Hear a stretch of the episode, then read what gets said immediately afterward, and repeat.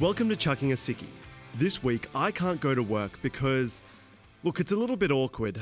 Um, I actually have to go back in time and uh, kill this lady. Her name is Sarah something, something Connor. I, I don't really remember. Anyway, supposedly she's a big deal. She's going to have a son. He's a big deal. I've got to kill them. You know the drill. I'm your host, Harry, and each episode we invite a very special guest and go through their perfect day off. From the excuse they use to get out of work to the song that sets the tone for the day, their favourite meal, and of course, their adventurous afternoon.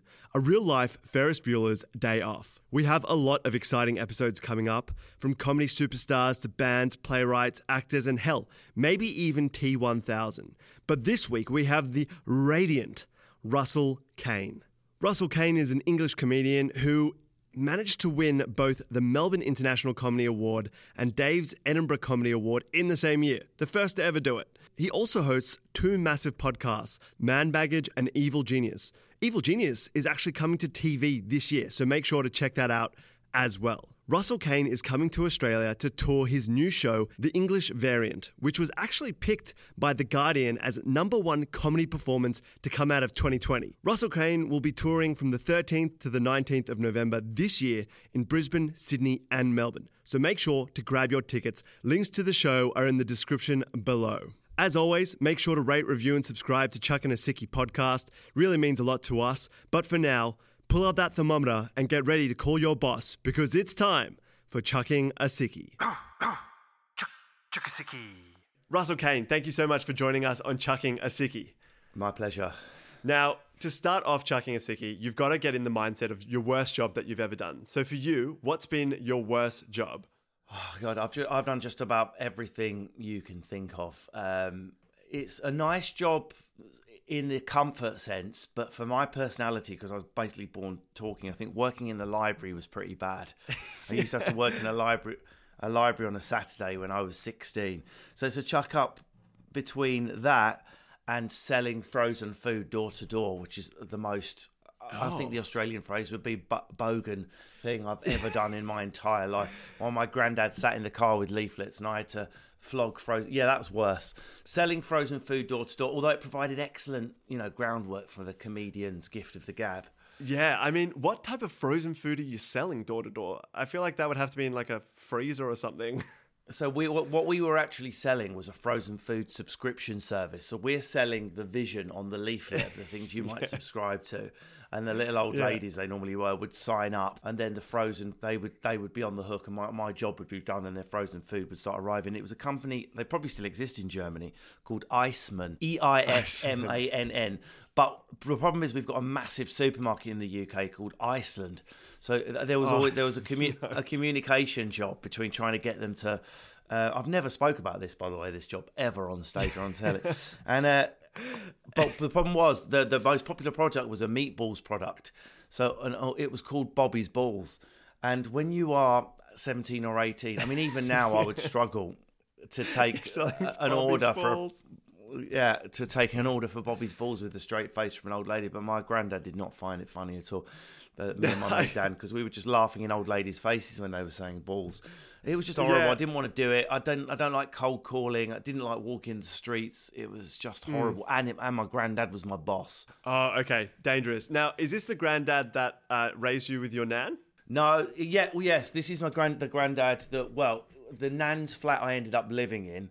He was already hmm. deceased by that point, as he was about hundred stone with a stent, stick, a diabetic stent sticking out of his neck. Even by the time he was sixty, his hands Yeah. turned. In, it's not my, it's not my biological granddad. Obviously not. Yeah. My nan had about six husbands, and his hands turned uh, so, were turned sideways. And then when he was driving us home down one of these like tiny English country lanes, when you get full beam in your face, every time he had to swerve, he would go "fuck me gently" and turn the steering wheel with his hands. He was a real character. Ken. He did he did eight years uh, for VAT tax fraud in prison before he married my nan.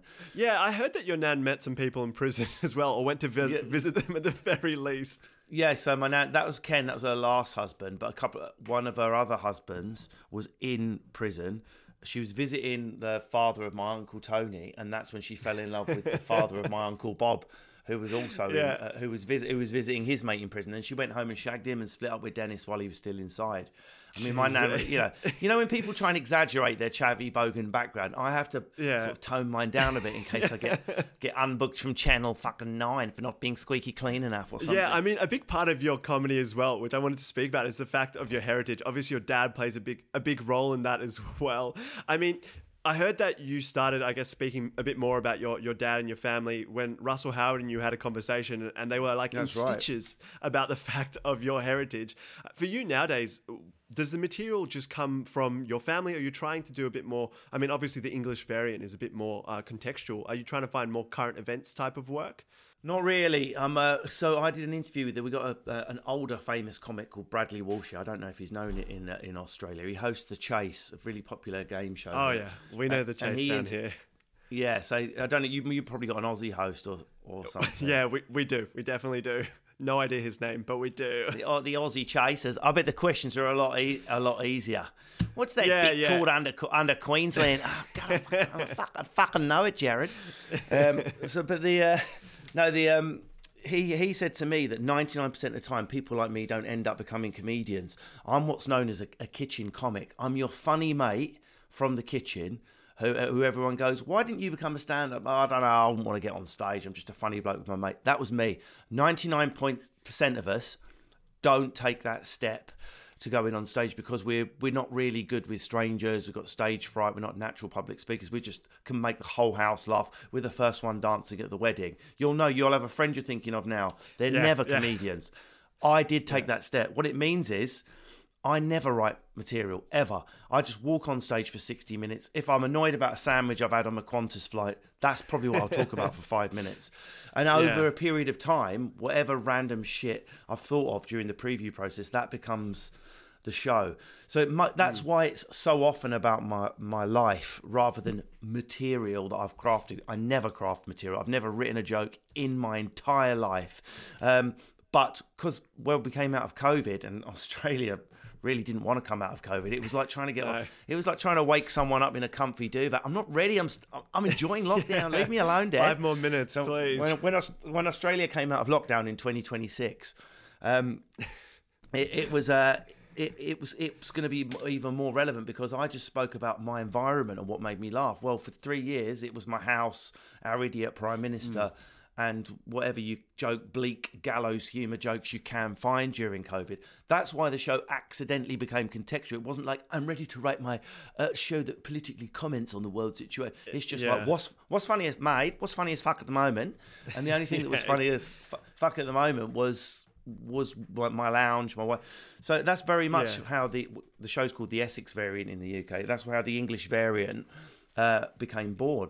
I started in 2020 doing Zoom gigs, just like I'm talking to you, with like maybe hmm. 10 or 20 minutes of material about COVID. And this spun into the socially distanced gigs we had outside in our long summer of August the 1st to August the 2nd of 2020, where I um I, I did the, and I went, oh my God, this material's electric because none of the other, all the other stand ups were going on going, you don't want to make them think about COVID, give them a bit of light relief. So I was the only one daring to do not um clever political man behind a desk in a suit night show laughs, but belly belly laugh laughs. And that grew Yeah. into this 70 minute beast that I've been touring since 21. It's won all these fucking accolades from the type of newspapers that normally are nervous about me for being too funny.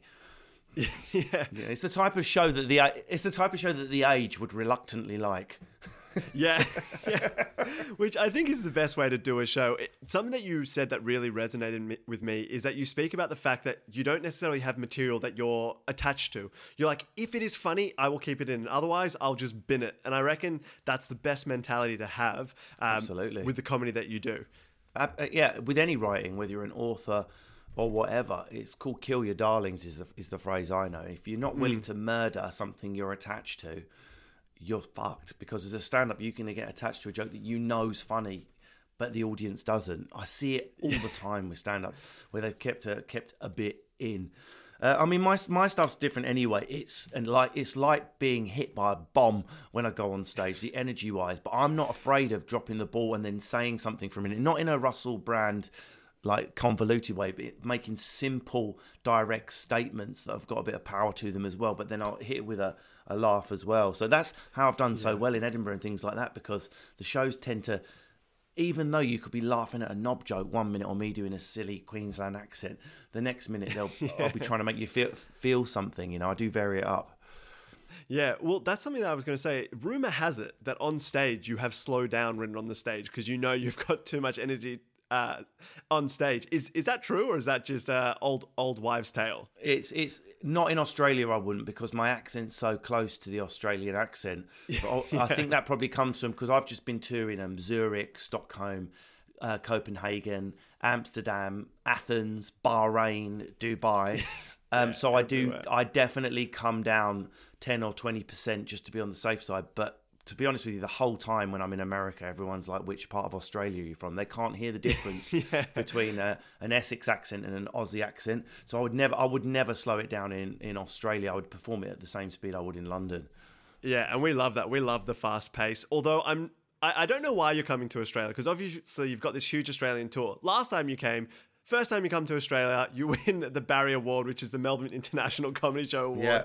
You've, you've reached yep. the peak. Now there you're performing the Opera House in Sydney. I'm looking at it here. Um, are you? How are you feeling about this Australian tour? Well, that that Barry Award thing was a surprise because I just won in 2010 our main award. I think it's one of the biggest awards on the planet. I would say that the yeah. Edinburgh Comedy Award, wherever it's had a yeah, few different names, the per- Perrier Award, whatever. And uh, I came to Australia, and because everything was taking off for me, there was only time for me to do an 11 day run at the Melbourne Festival. And I, I, I had assumed I was ineligible to, to win it, but apparently I'd yeah. done just enough shows. And then I went, I've got to have myself a holiday. I'm going to make myself ill. So I went to St. Lucia and I was on a beach in St. Lucia and the guy was running with a phone. Said, "Someone's trying to reach you." And um, it was my manager who went, "Mate, you need to you need to pick up the phone to Melbourne Town Hall." I was like, "Are you mental?" I picked up. I was calculating the time. It's like it's eleven at night in Australia. I picked up and I was yeah. live at Melbourne Town Hall to a packed town hall. They're like, "Russell, where's that?" I went. I'll be honest. I'm I'm just getting filleted on a beach in St. Lucia. St. Lucia what is this? They went, mate, you, you fucking won the Barry, you fucking mental fuck. And, uh, and, uh, and I was like, what the fuck? It was like the best holiday of my life. And they, they shipped it to me wherever I was in the world and it arrived. Oh, it was so exciting. And I was the first person in, in history to win both of those awards for the same show. That had never been done before. Yeah, first so time first ever. It's, it's like it's 1981 or something. Yeah, it's been done again since, I believe. But yeah, I was the first one to do it. We're very excited for you to come here in November, uh, but we have to go back to your perfect sick day. I could speak to you for hours about your career, but we're, we're focusing on this day off. So you, are selling uh, meatballs to uh, geriatric people, which I can't believe oh. you haven't spoken about in a show. I haven't. It does sound sound like a pretty terrible job, but you're getting out of work for today. You don't have to stay in the in this terrible job. So, what excuse would you use to get out of work for the day? It would have to be something with contagion in it because you're touching stuff and giving it to old ladies. And as we know, you know, yeah. viruses love love a bit of old lady, and uh, they really do. I know. I do feel. I feel sorry for British flu. It's it's gone. It's been put completely out of work by COVID. Uh, I, I, bet Australia. I mean, Australian flu will be even more racist. It's like, I, fucking, I don't mind new viruses coming over here, but it should have been stuck on the island with all the immigrants rather than taking proper work from Australian flu. It's our job to kill our fucking pensioners, not some Chinese fucking shit. it is funny though, because the Australian flu this year actually did the opposite. It said, hey, we're going to one up COVID and has been the worst flu I think that we've ever had. Well, there you go. Properly Australian made products for Australian people. Yeah, That's what exactly. we fucking need, Harry. Yeah, we don't want any of this COVID bullshit. We want the real deal. Anyway, so uh, yeah, it would have to be some sort of flu contagion or yeah. food poisoning, something where they wouldn't want me touching the leaflets and interacting with the um, with the old ladies. Yeah. So different to showbiz where you have to go on stage no matter what. So the flu is is got to be. We're gonna have the real deal flu, the Australian flu. You can't touch the meatballs for today, so you get the day off. Um, I'm not sure if you have in in the UK if you've got Berocca Performance, like the energy supplement. Yes, we got Berocca. We got Berocca because if you forget you've taken it, it turns your re, your your urine really dark orange, and then you yeah, have a panic scary. attack thinking your kidneys have failed. but thankfully it's just Berocca performance. Um, And this is the Berocca performance song to pump you up for the day because it's not a big night. As Berocca says, it's a big day. So, what song would you pick to pump you up for your perfect day off? I'd probably go Man with a Red Face, Ibiza classic, Mark Knight radio edit. Um, starts with the sax and just des- just descends into house music. I do at least one Ibiza a year. I'm doing two this year. It's a shame it's so far from Australia because Aussies would love Ibiza. Yeah. You would okay. I've never. any Aussie that comes to London goes to Ibiza and then comes back and talks about it. You want to you want to go walkabout? How about you go fucking layabout in an MDMA fucking stupor? By the end of it, everyone has the same hands as your granddad. I feel. It's great, yeah, yeah. You fi- you finish you finish uh, on the dance floor. Everyone like Stephen Hawking at the front. It's great. yeah. God. No, but yeah, So- but so it would definitely an Ibiza tune. A man with a, a man with a red face. Mark Knight radio edit. Funk agenda. Mark Knight. Okay, I've never heard of this song. Mike Knight, I assume, is a huge EDM type of DJ. No, no, not at all. No, the original track by Laurent Garnier, Man with the Red Face, is like a, a classic Ibiza house music tune from like the early noughties, and then Mark Yeah. Knight edited it with Funk Agenda for radio and gave it a bit more of a sort of 20, I suppose 2014, 2015 beat, and it's still Yeah. a classic now. I, I'd probably kick the day off with that. I mean, I like I like three types of music. R and B, me and the missus go wining and grinding all the time. I like house music when I go to Ibiza, and I work and just relax to classical music. So I've got a very omnivorous musical palette. Yeah, I've, I've heard as well that you did an interview about one of your favorite classical musicians and you just listened to like 17 minutes of of that musician as well, um, which Yeah. sounds like a an, an odd experience just to sit there in silence as part of an interview about classical music. Yeah, yeah. Well, I, I'm omnivorous in, in my books as well, in the stuff I read, in the films I watch. You could just as easily find me watching Taken with Liam Neeson after a gig as you can some like heavy drama directed by Michael Haneke or something. You know, Yeah, I'm very yeah. omnivorous. Yeah, so so much versatility. I, I heard as well that you spoke about the fact that um, in the lead up to university and in university, you read a lot of books and you you had a lot of vocabulary, but then you felt weird about using the vocabulary. How was that journey for you, and, and how do you feel nowadays about it? Yeah, so I come from uh, uh, what's called a council estate. Is it like a welfare estate? Is that what you would say in Australia? Yeah, we, call it like social housing or welfare. social. housing, so I yeah. come from a social a social housing uh, estate. So uh, and I never, no one ever taught me to use my brain or, or read books. There was never, I was not exposed to anything. It wasn't my mum and dad's fault. They were just working hard, you know. So I got all the way to 18 or 19 before I realised, shit, I've got a brain, I need to use it or I'm going to end up selling frozen food to the door. By now I was selling um, Swiss watches in Bond Street to rich people and getting more and more Yeah. resentful. And I thought I need it. to redo redo my A levels. They're the exams we do between 16 and 18 and the ones that decide whether you go to uni or not. yeah, and then get into Yeah. it. So I, I, I did. So I redid my A levels, and then when I got got to uni, although I was able to start the English degree, I realised there was massive gaps in authors I hadn't read: Jane Austen, Oscar Wilde, whoever. So I was getting up extra early in the morning, and I was partying at night as well, and just reading extra authors. But the problem is Yeah. when you when you come when you come from a welfare state, you've not heard posh words being used, even quite basic Hmm. ones like Im- impudent or whatever. So you don't know how they're pronounced. So I was learning them, and then I had to learn the diacritic alphabet to teach me how posh words were pronounced. Because it could, you take the word impudent, which is all over Jane Austen, it could be impudent, it could be impudent. I, I had no idea. Um, so I was carrying these word cards around, manually expanding my English vocabulary, and then I just got rid of them once it, I sort of absorbed it. But I was very self conscious about using it because if you've got a working class accent and you use long words, people think you're showing off. They can't possibly believe that you've acquired the knowledge. Whereas if you speak like, Yeah. say, like a in a in a really refined Melbourne museum curator way, you can use whatever language you like. But if That I is like, so grew up spot in- on. If I grew up in fucking Rockhampton or something, I'm, I'm not allowed to use the word obstreperous. Yeah. Well, mate, what are you fucking showing off for? Just say noisy, you daft cunt. You know? yeah. yeah, so that, that accent prejudice is massive. And I, th- I feel like you've really managed to overcome that. Just the way that you speak, every time I've heard you speak, the insight that you have, uh, no matter what the words are that you use, is always just so magnificent um, and so Oh, that's insightful. good to hear. Thank you. So, look, we're going back to Ibiza, though. Let's forget about uh, insightful Jane Austen. We're going Yeah. back to this uh, deep house man with a red face, the Ibiza radio edit. Um, that's pumped that's pumped you up for the day. But now you're feeling a bit peckish. You're feeling a bit hungry. So where would you go in your local area for your favorite meal? Well, this is the thing. As as a, as a stand-up comic who's now on his eighth tour, I've gone the other way. Eating out stops being a novelty pretty quick. In fact, you start gagging as you as you smell your like ninth Cornish pasty of the day. um, so it would the novelty for me is cooking at home from scratch. I don't know if I'm allowed to do that. You can. You definitely can. So, so what I would do is I would pop to Waitrose, which is our posh supermarket. So Waitrose is our posh supermarket. You know, everything's ingredient. There's a picture of the farmer Yeah. doing a thumbs up as he lifts the fucking parsnip from the earth.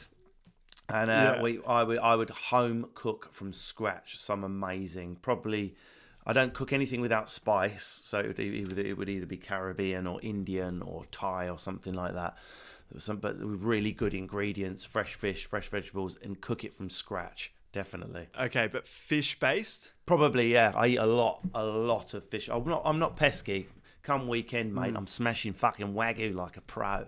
Um, but I, throughout the week, it's just fish and chicken. I keep the red meat for the for the weekend. I need a lot of protein to keep me going. I've experimented with every diet going, and if I don't Mm. have fuckloads of meat protein, I just don't have energy. I burn a lot of calories. I burn about three thousand a day. Oh my god, that is a decent amount of cal- calories just moving around. What's your go-to dish if you were to cook a dish and say this is the dish that I'm best known for? What would that be? It would be Indian. I would do some sort of Indian fish curry. Yeah, definitely some Bengal fish curry. And so I'm good. I put I use olive oil rather than ghee. I keep I keep the oils, you know, healthy fats. Uh, I put some olive oil in Yeah, there. of course. Something neutral, something like monkfish is great because it keeps its shape. Uh, if you put cod in and you cook it for too long, it will come. It will come. A lot of whitefish comes to pieces, but monkfish. I don't know if you have that in Australia. It's like a steak steak fish with know. No, you would have heard of it. Yeah, yum. I mean, a- that sounds sounds delicious. It doesn't come apart. It's like lobster meat or prawn meat. It stays together. Yeah, well, I was surprised you didn't go for the chroma crab uh, as as part of your meal because I know that, of course, you uh, took to Twitter to try and bring them back. I thought that surely would have been part of your favorite meal. I love I love crab, but in a curry, curried crab.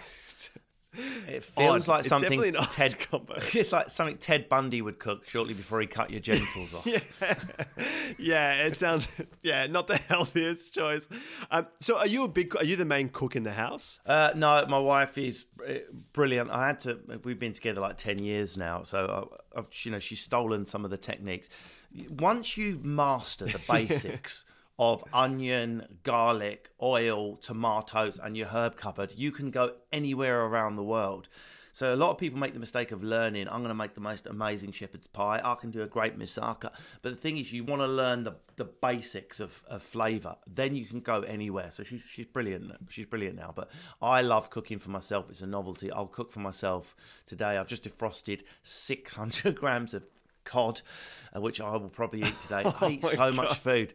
It, it, it is incredible Yeah. the amount of energy I've burned because I'm trying to put mu- muscle on in the gym. So I've gone up to 3,000 calories. I've woken up today and I've lost lost 100 grams again.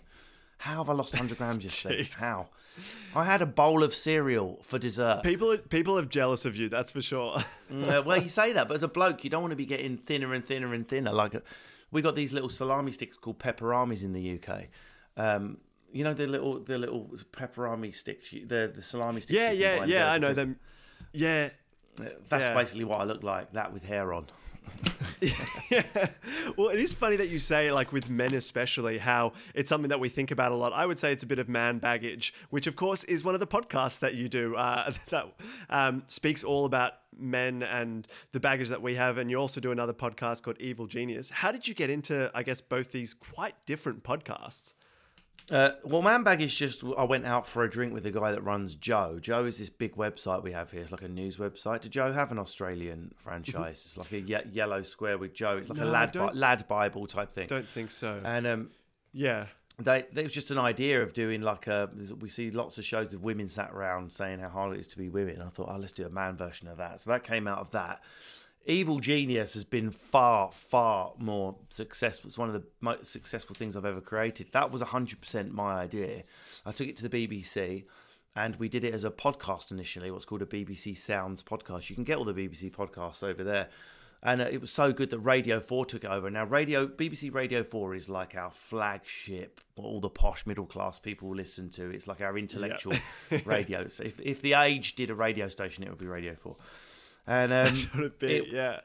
absolutely fucking dis- it destroyed it.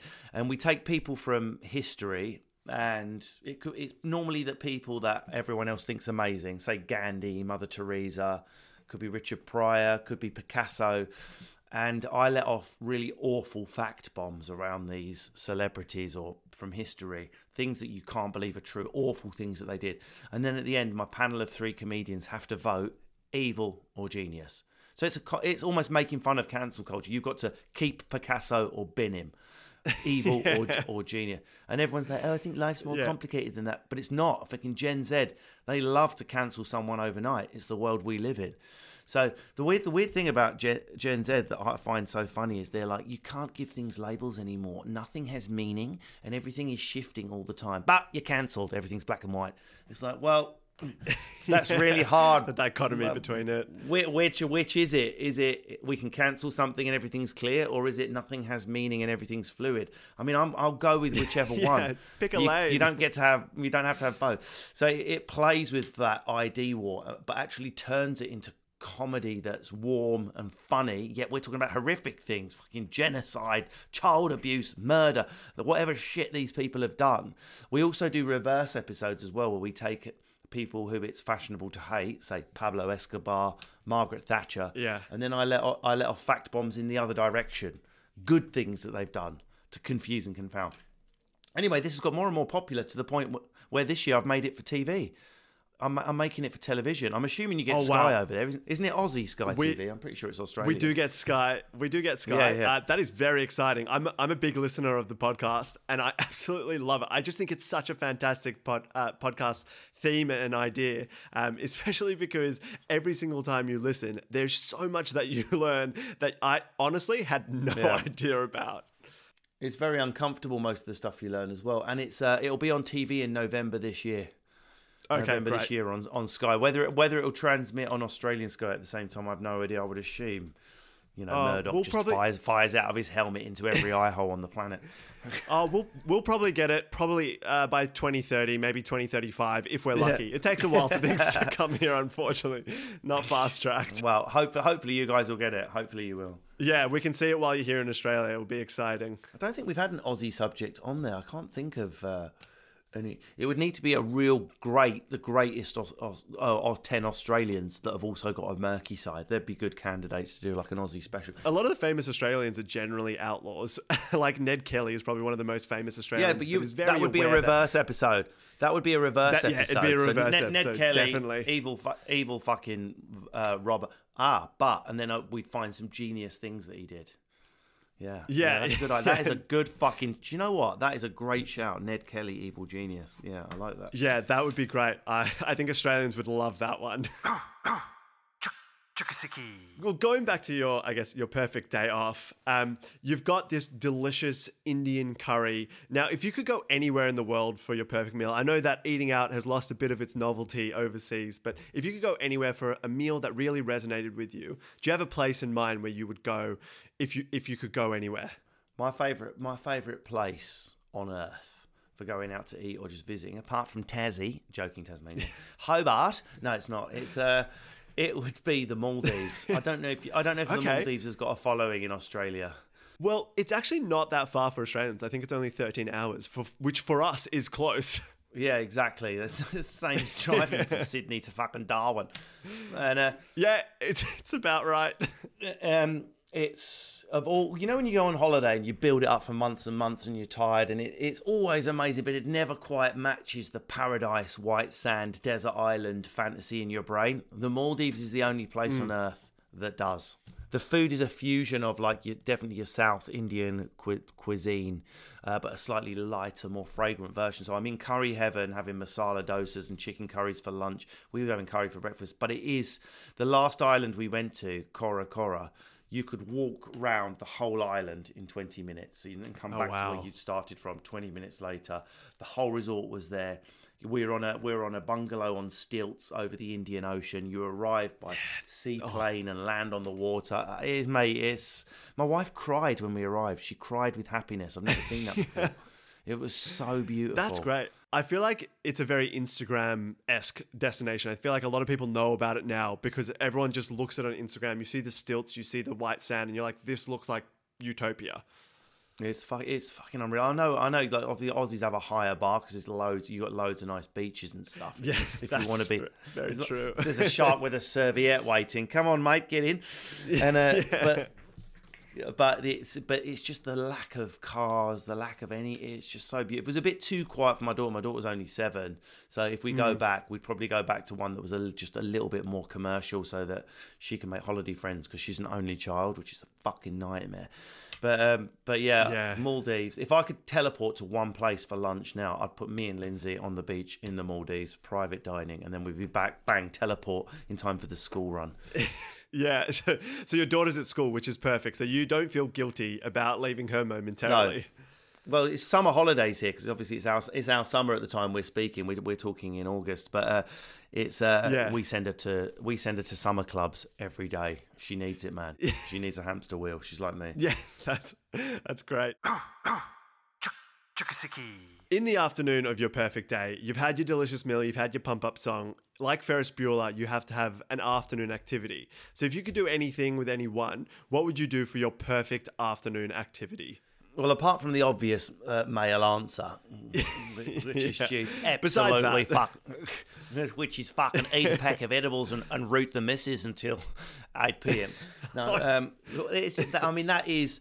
The, the, I tell you what's changed in me since I've been t- touring, like properly going for it in the last ten to fifteen years. Is it's this is a really shit thing to people who hate their jobs to listen to, and I know because I come from a community where I've got cousins in prison. We shovel fucking sand outside building sites. They got tags on their ankles. We work in supermarkets.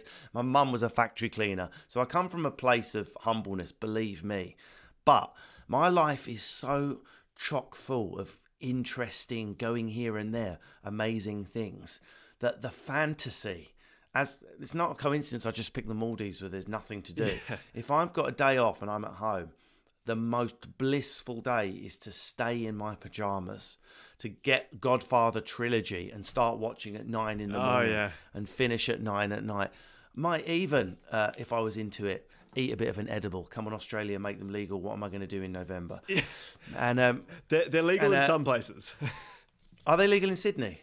Uh, no, not yet. No, you no, can medically get it, but it's not it's not legal yet. yeah, No, no. we're getting there. It's We're a just a, we're a slow mover. I don't know if you've heard. We're a bit slow to things in Australia. You're gonna, you're gonna need to private message me afterwards, Harry. I need I need a hookup urgently, mate. And uh, no, the um, so yeah, it, it would it would be it would be fat glass of uh, of wine, um, watching watching The Godfather all day, eating amazing food. I probably would hit a Deliveroo. That's our takeaway service um, here, which I'm surprised you don't have in Australia. We've got it here sounds too, like yeah. kangaroo. Oh, you have, yeah. It, it sounds We, Australian. we well we used to. It, I think it actually went under. Did he? The irony. So I, I don't And, think it worked. I don't think it worked so well. Yeah, in Australia of all places. Yes. Yeah, because if you're dropping a pin, where are you? Well, I'm in Terrabunga Nanganinga. That's just four hours on your moped. um, Yeah, so yeah, easy. Put your Joe in, you'll be fine. so yeah, it, it would be. I know. I, the more uh, the free from activity, read. I might read a short story to have a break from the screen. I've got a hot tub in the garden. I might go in that. Just a day of truly doing nothing. No phone calls. No emails. And I'm very lucky. I've converted. this garage in my house where the car should go. Is now converted into a cinema with screen and like four chairs. Oh, that's I would put myself in there and just watch Yeah, God. Godfather trilogy. Yeah, projector. Godfather trilogy. Seven Yeah. speakers surround, two subwoofers. I might even do. I would probably because the third because the third Godfather's so shit. What I would probably do is two Godfathers and then Terminator. Terminator with the subwoofers Oh, turned okay. up. Yeah, yeah, yeah. And it's got to be the first Terminator because after that, they kind of get uh, worse and worse and worse. yes. I'll be back. We know. Can you please? Which one do you prefer, Godfather one or two? It's hard to call it. It's one of the few occasions where I can say they're both as excellent as each other. It's almost impossible Yeah. to call it. I think Undisputed probably the best trilogy of all time. It's just uh, it's a shame about the third one. Shouldn't have made it. They shouldn't have made Yeah, it. yeah, exactly. Godfather 1 and 2, I feel like that is a great way to spend an afternoon. And being in your PJs as well, I think there is nothing better than chucking a sickie and actually using it for what it what it historically has been used for, which is being in pajamas, not getting out of bed, and making the most of a big day. Yeah. Well, sick in, in London and England, sick means good. I mean, it's something that's amazing. It's like Yeah. it's how the cool people say, "Oh my god, that is sick." Do they say that in Australia yet? Is it yeah, yeah, we say like fully sick. Yeah. So we've changed the meaning of sicky to sicky. Yeah, yeah, this is a sicky day. yeah, Exactly. Look, it's it's a jam-packed day. I'll I'll recap it for you, and I want you to tell me how it sounds to you. So you start off the day selling uh, meatballs to old women, um, door to door for Eismann, and then you're getting out of the day because you've got the not just the British flu, which hasn't made a resurgence, but the Australian. Uh, flu, the fair dinkum Australian flu, the worst you could ever one. have. And that, and that flu can travel, mate. Right, It, sta- it, it actually started Yeah. in Earl's Court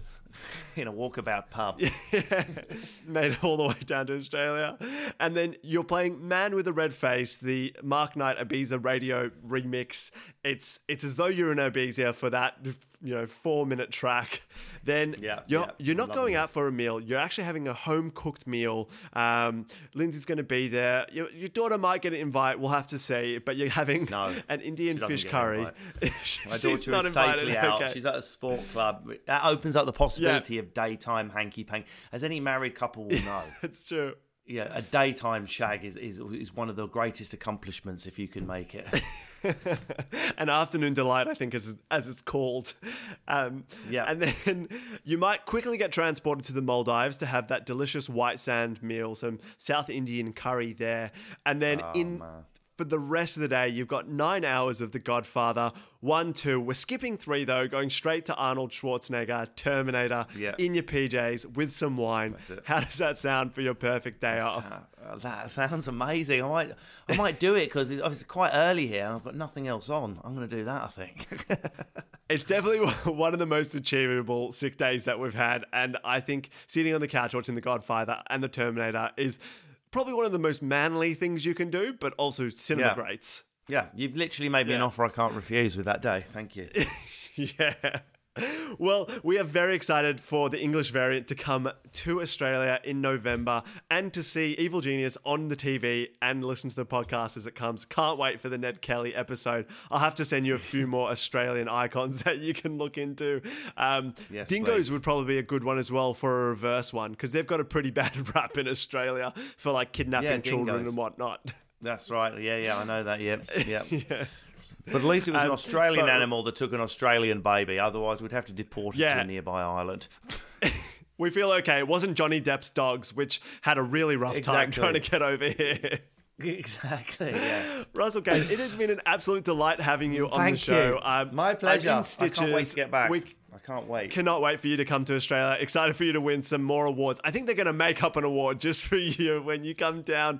Thank you so much for coming on Chucking a Sickie. Thanks very much. Bye. Well, there you have it. The perfect day off for Russell Kane. I am so excited for his frozen meatball segment in his next show. It's got to happen. And Ned Kelly as an evil genius, maybe even a dingo. That uh, that excites me. That excites me a lot. I can't wait to see the show on TV.